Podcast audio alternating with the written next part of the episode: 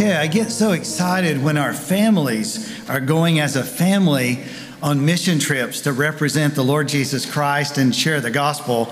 And then to see our young people singing and praising the Lord with the gifts and abilities that God has given to them. It's just exciting.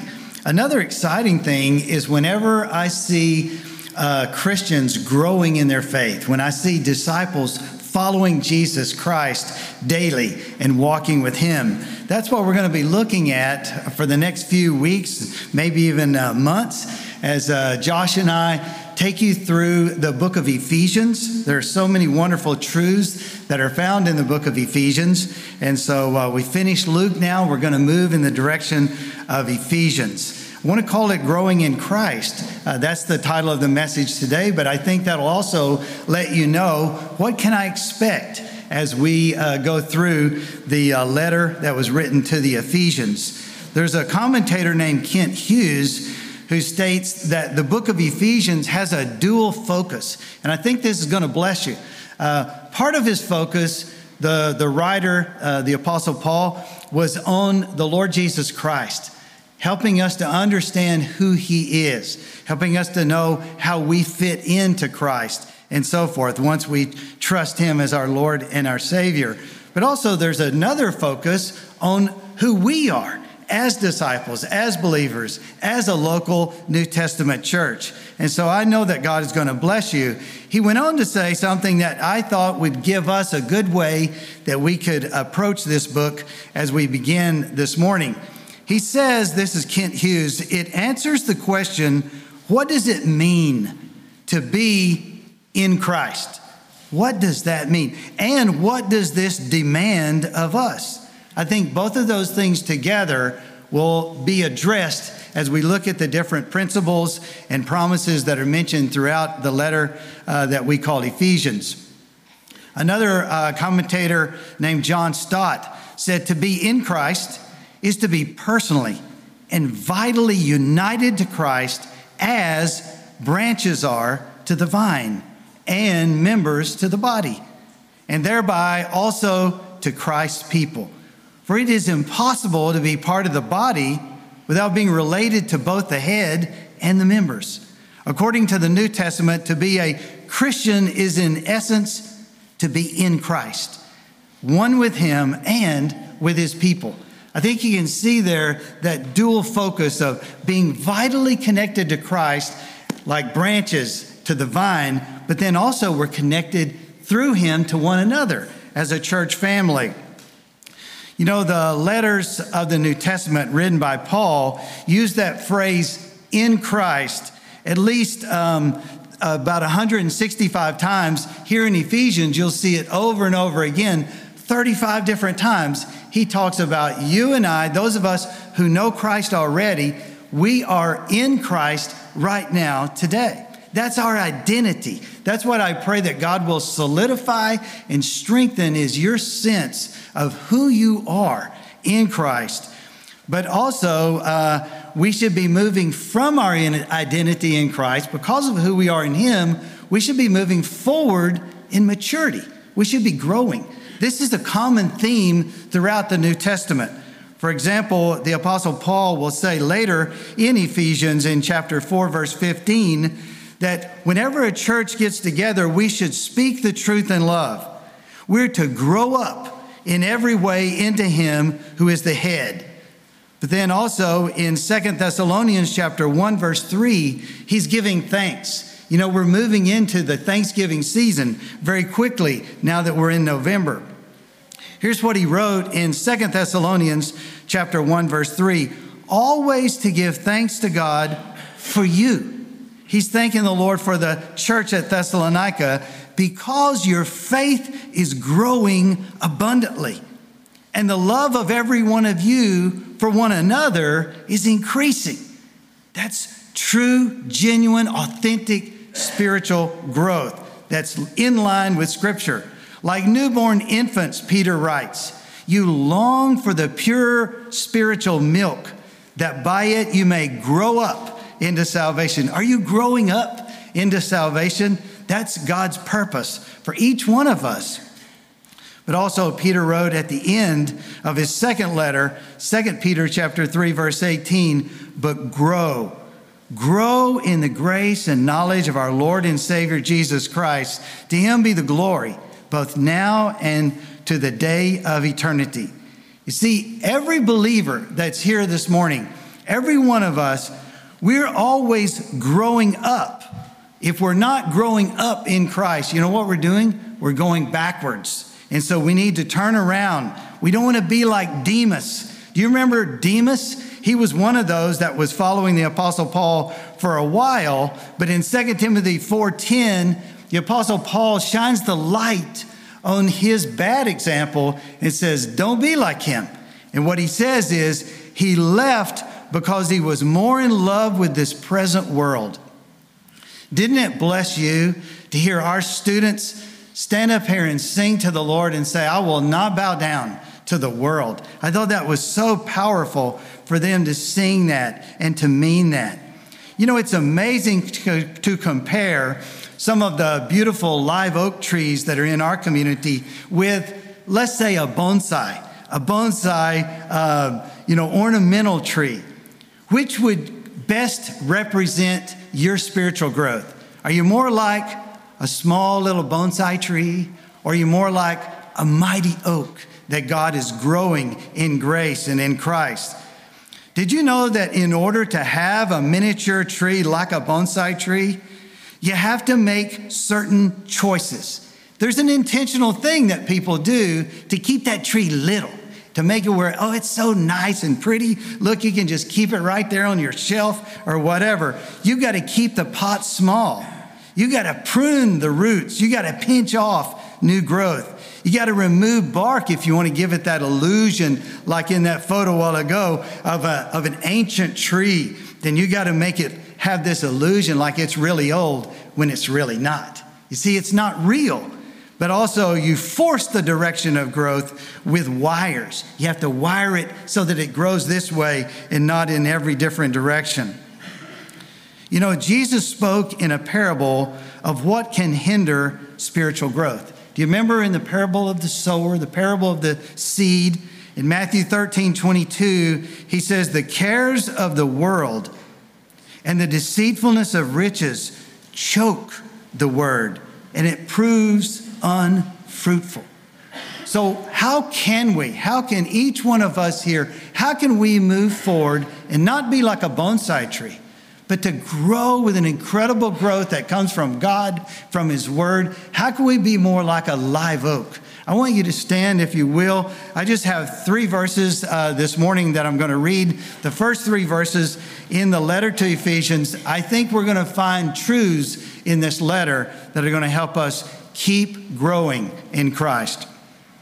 Paul, an apostle of Christ Jesus, by the will of God, to the saints who are in Ephesus and are faithful in Christ Jesus.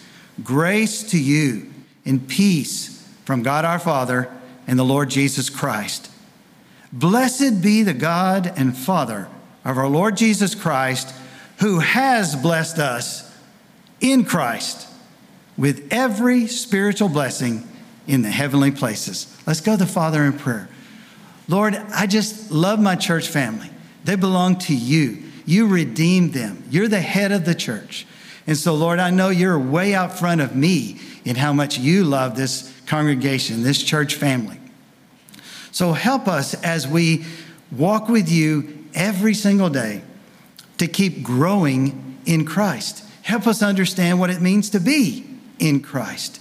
Lord, we're about to start this new journey through the, the epistle to the Ephesians. And so, God, use these truths to absolutely transform each one of our lives. We are waiting and we're excited not to hear the voice of man today, the voice of our Heavenly Father, the voice of your Spirit, taking the living, abiding Word of God that's eternal, that's active, and that you will speak through that Word today to each heart. In Jesus' name we pray. Amen. Thank you. You may be seated. So, like I was saying, as we study through Ephesians, uh, the Lord is going to help us to discover some biblical truths that will equip us for continued growth in Christ. So this morning, we're going to review, you may have already learned these before, but we're going to review four fundamental truths about growing in Christ. Do you want to grow? Do you want to keep growing? Nobody wants to plateau and be stagnant. We all want to grow in the Lord. And so I'm praying that God will use this, this uh, study through Ephesians to help us keep growing. Well, let's get started. The first truth related to growing in Christ is understanding our position in Christ. Understanding our position in Christ. You know, there's a big difference between who we are in Christ as we've trusted Christ, we've turned from sin, we've placed our faith and our trust in the finished, perfect work of the Lord Jesus Christ. So that's our position spiritually, we're in Him. But then there's a difference between that and also daily walking with Him.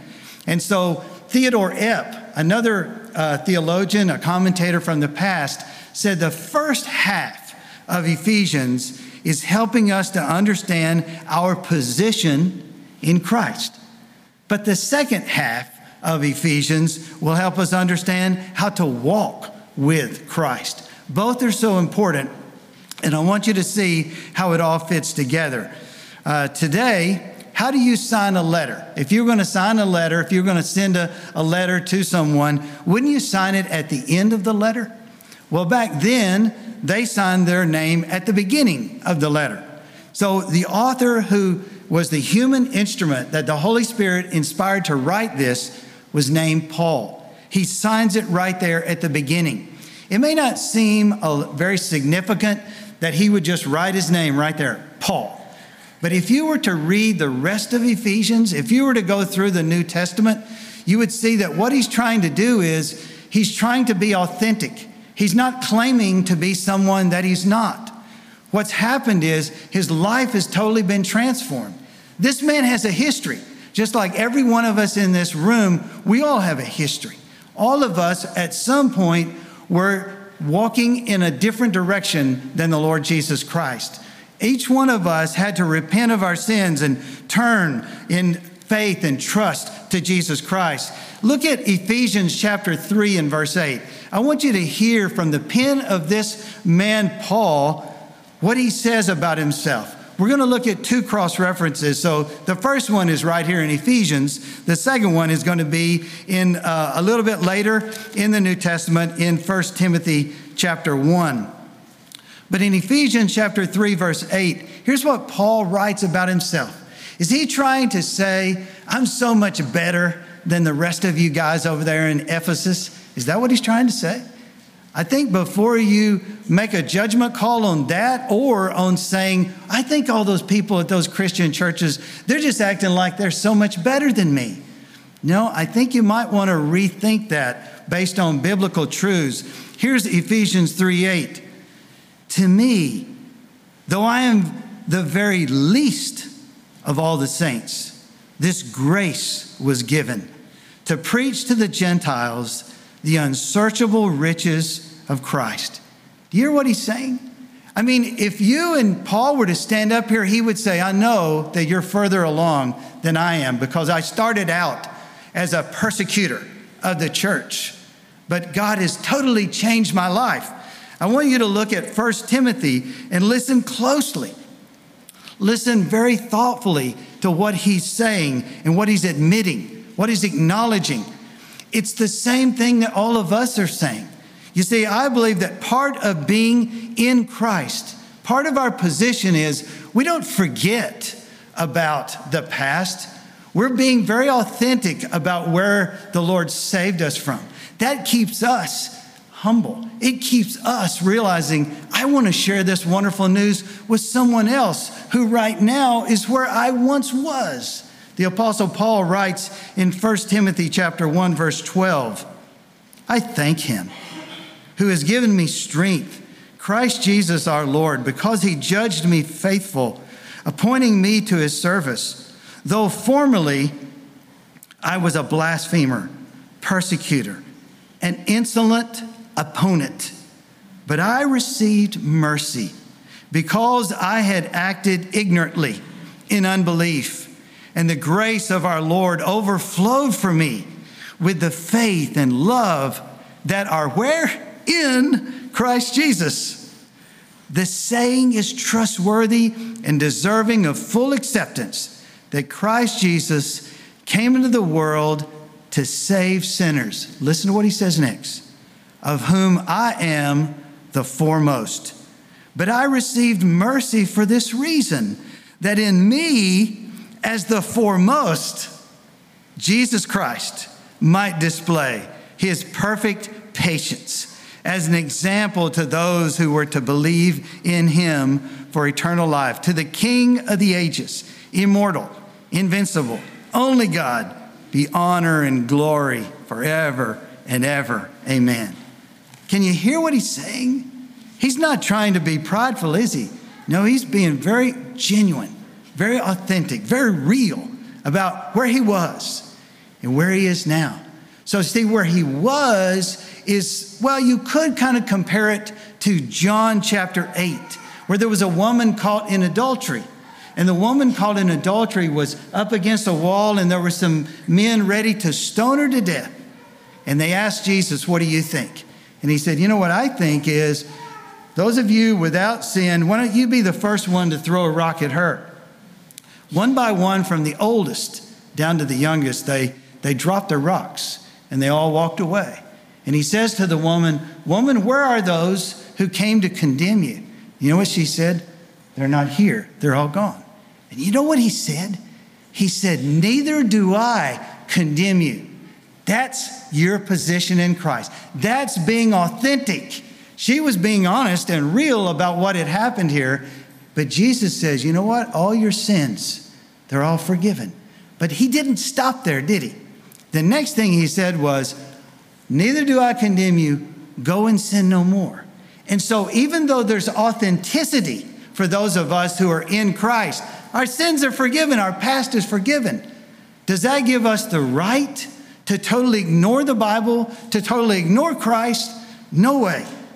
I think that we step into something next called the authority over the present.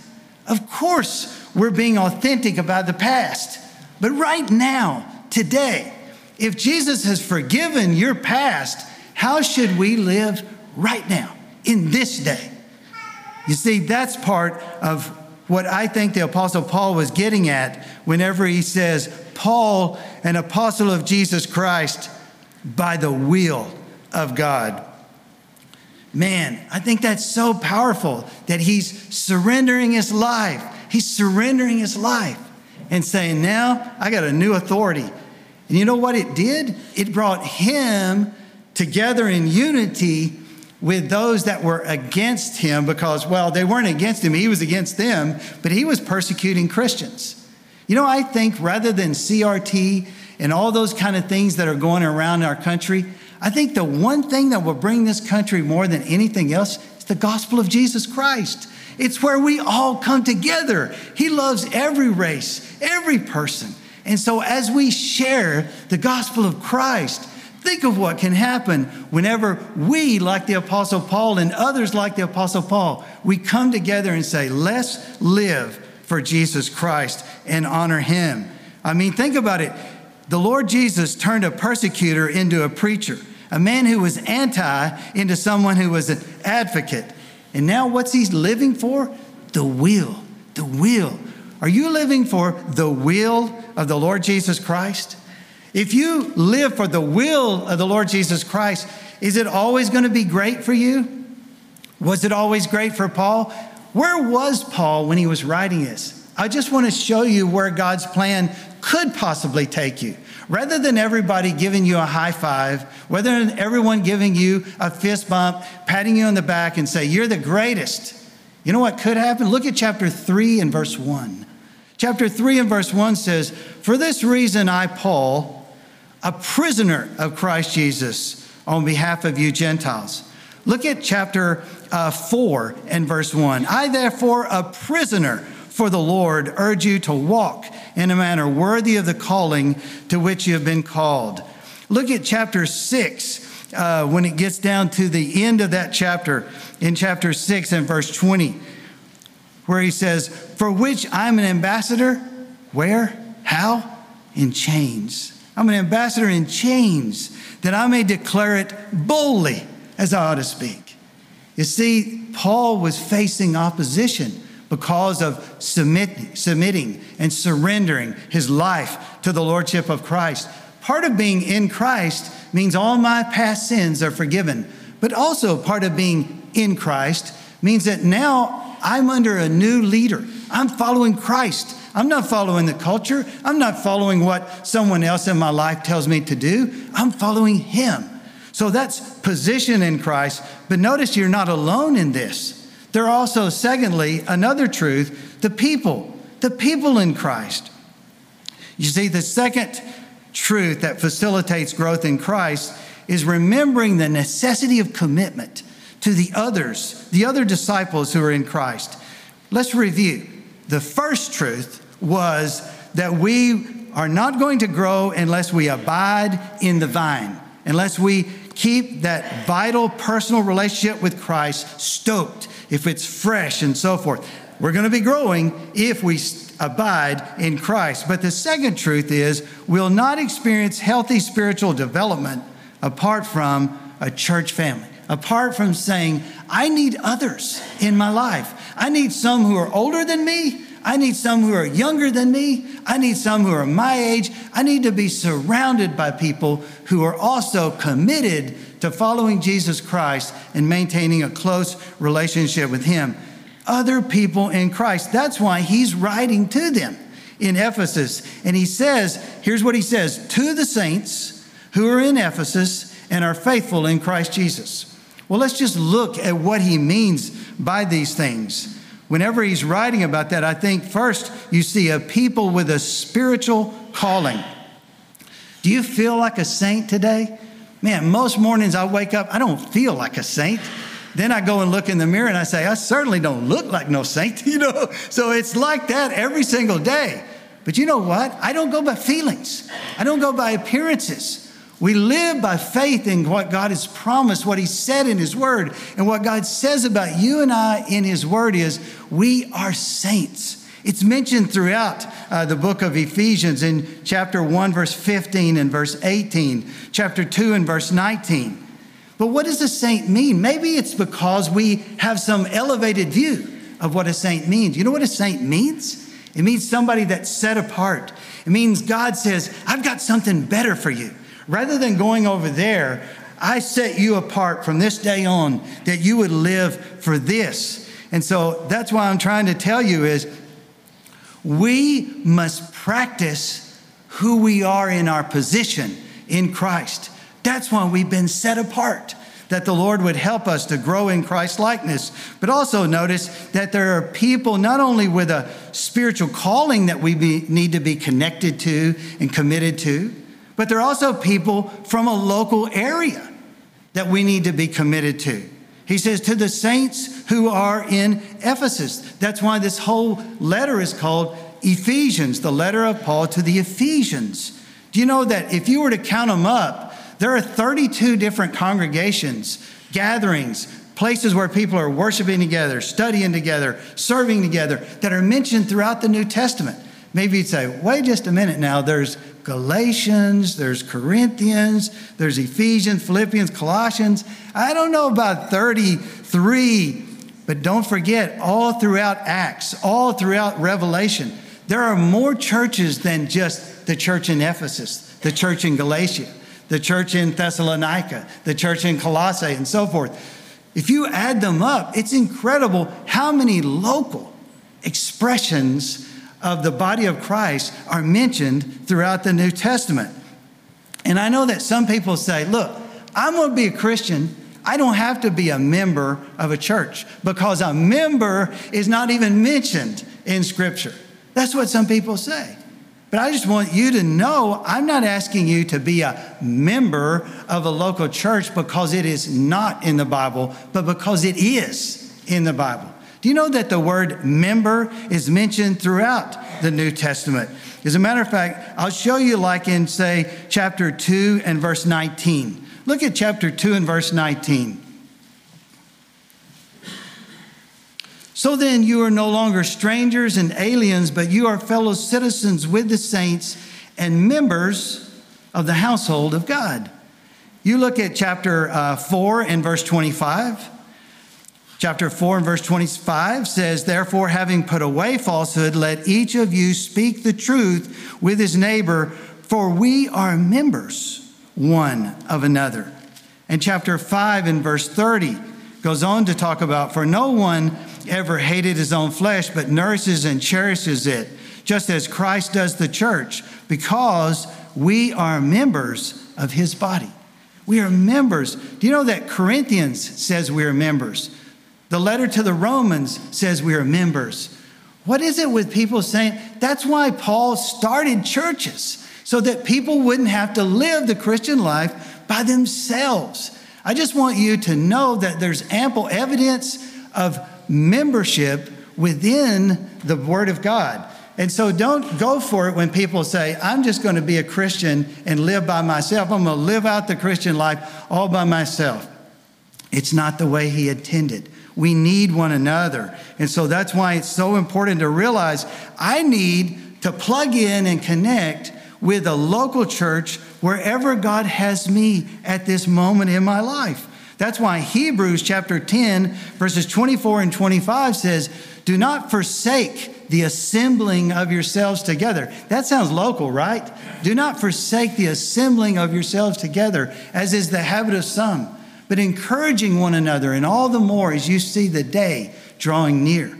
So, whenever you feel like, I think we're getting close to the end times, rather than drifting away from the church, it's time you better start coming in to the church because it's going to get rough. So, we have to say, Oh Lord, help us stand together.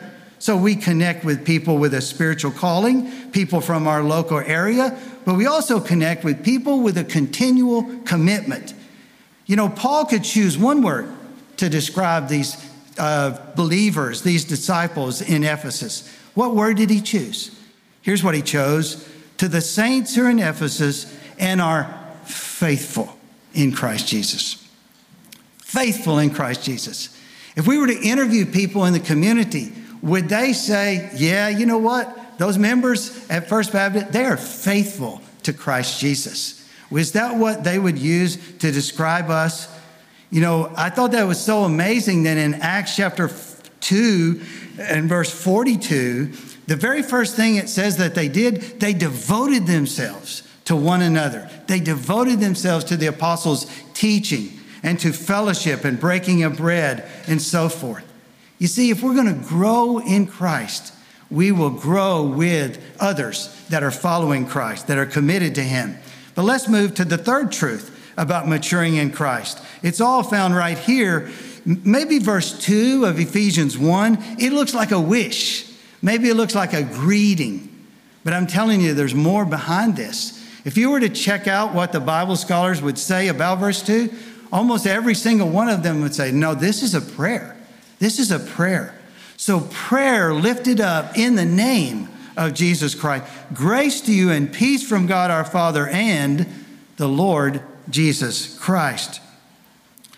Do you remember as we were going through Luke, if you've been reading personally in Matthew and Mark and John and so forth, do you ever remember times when Jesus, Jesus the Son of God, Jesus our Savior, Jesus who's perfect and never sinned, have you ever noticed how often Jesus would pull away and pray. And so, if Jesus was committed to prayer and we're following him, why do we not follow him in the direction of prayer? It's so important. You know that I tried to find out how often did Jesus pull away in the Gospels to pray? And there are at least 25 times. Perhaps I missed some, but 25 times. Do you know that the New Testament also records this author, the Apostle Paul, 45 times, the Holy Spirit inspired Paul. Paul, I want you to write down exactly what you're praying for those people. I want you to write it down. That would be a great study for each one of us. You ever looking, how can I beef up my prayers? You know, we like to go to gyms and so forth, keep in shape. What about spiritually? How are you spiritually going to keep moving forward in your prayer life rather than saying a two minute quickie? Oh, Lord, bless us as we start our day. And that's it. God doesn't hear from us the rest of the day. Well, I recommend those 45 prayers that are written across the letters of the New Testament, the ones that the Apostle Paul was inspired to write. Go to those. As a matter of fact, do you know that this morning I was praying over you? Before you came today, I was lifting up Ephesians 1. Let's just look at it. Would you look at Ephesians 1, verse uh, 15?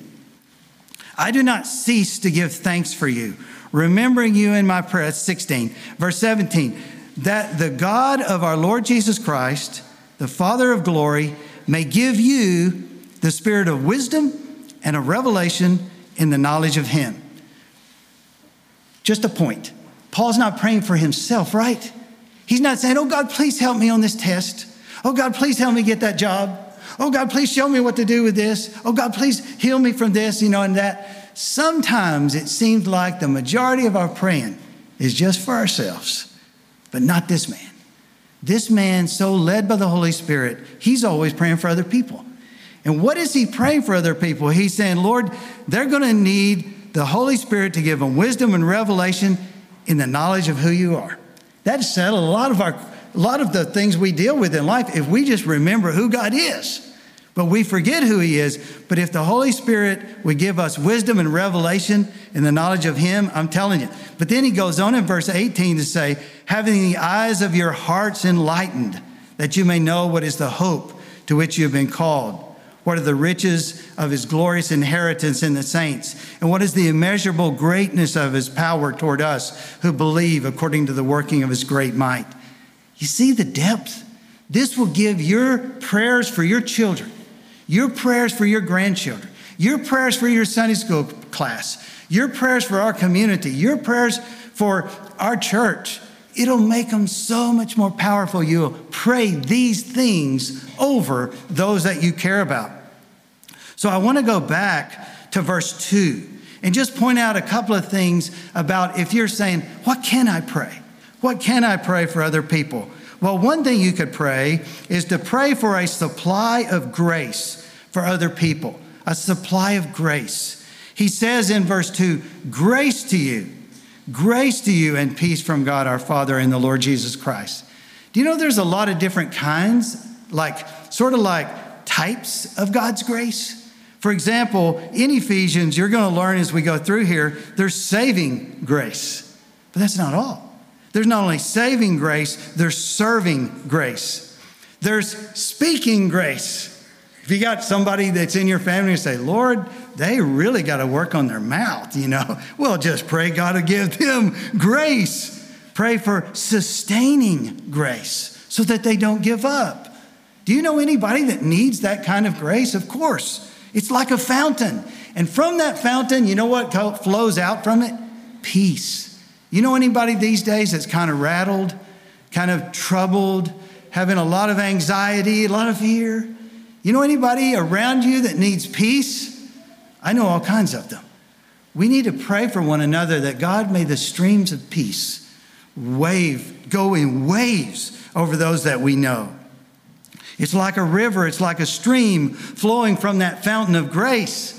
Whenever you know you're accepted by God unconditionally through the finished work of Christ, whenever you realize, I'm not saved by my works, I'm saved by, by grace, I'm telling you what it does, it gives you peace and you're saying, you know what, today I don't have to measure up because Christ measured up. He's enough, He's sufficient for me. And so it brings peace to you. I love that song that we sang earlier, but there's a vertical peace, there's a horizontal peace. I'm just thinking, thank you, Lord, for the wholeness that comes to those who have the fountain of grace on the inside, because from them flow out rivers of peace. Let me close with one fourth and final truth.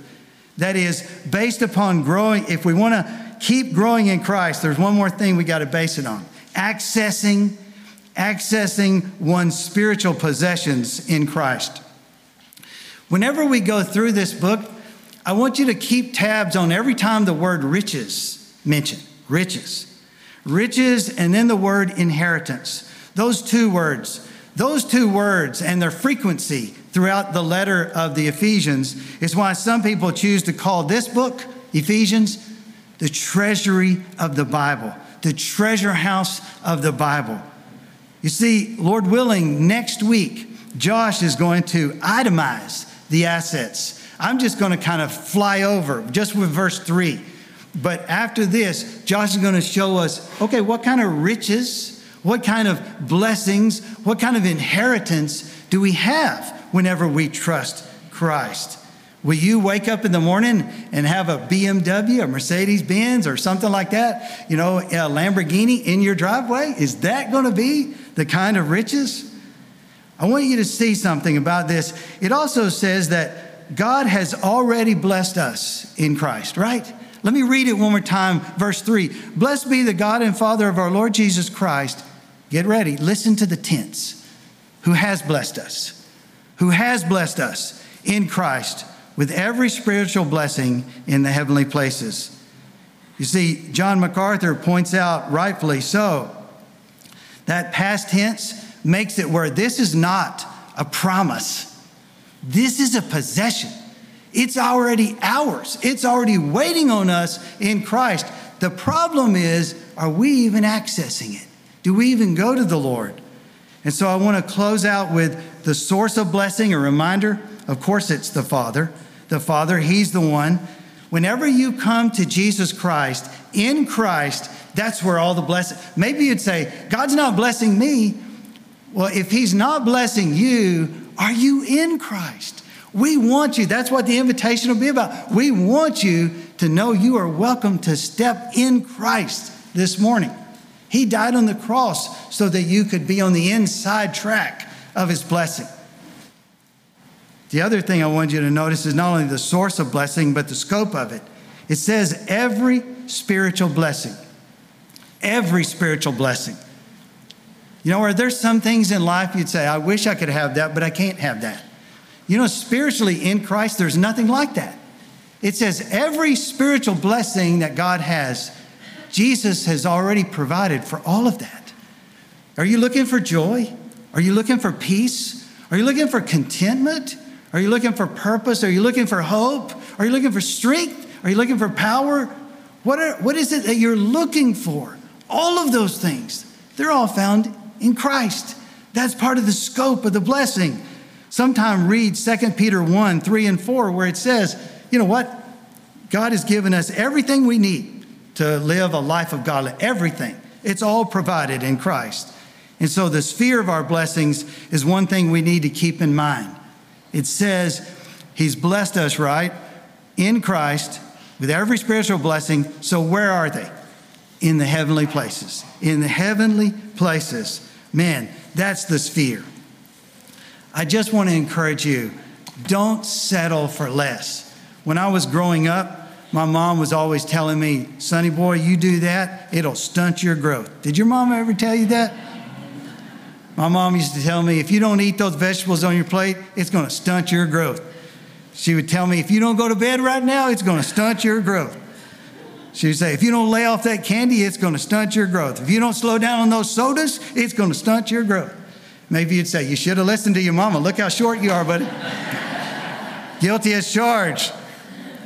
But you know, there are things that'll stunt your spiritual growth. I was amazed this week in my own personal devotion time when I read through Hebrews 5 11 and 14. He, he identifies some of those things. Don't settle for less, go for the best in Christ. Let's grow together. That's our purpose in the Lord. We're going to have a time of invitation that just simply says, Oh, come to the altar. Is there something? Maybe you can pray right there. Maybe you just need to have a seat right there. But maybe say, Not me. I'm visible. So I need to come down and do something expressive and get on my knees before God and say, Lord, I'm not growing. I'm just simply not growing. Whatever God is laying on your heart, maybe you'd say, I'm not even on the inside. I'm not in Christ. I'm out of Christ, but I want to be inside. Well, that's why He died for you. That's why they rolled away the tomb to let you know you can come on in here. He's alive. He can change your life. Why don't we stand? I'm going to close us with a word of prayer, and then we'll have this uh, invitation song. Lord, thank you so much for this time to put our focus back on you. Oh Lord, I pray that um, if we need to come to the altar, I pray we would do so. The altar is not before man, The altar is before you, it's before your throne. And so, if we are the expressive type of person, if we're an extrovert and we need to be up there in front of people and we need to say, God, I don't care what others think, I'm going to, to return to you. Or if we're more private, we're an introvert, we just need to go to the Lord where we are. Maybe rather than singing along with the student worship team, maybe we just need to say, Lord, I'm going to talk to you during this song. And the words that I hear are the words I'm going to say to you privately and from my heart. Whatever it is, O oh Lord, if there's somebody here without Christ, may this be the day they come to Christ. We love you. We give you this time. Speak to our hearts during the invitation as we prepare to go and study your word in small groups. In Jesus' name we pray. Amen.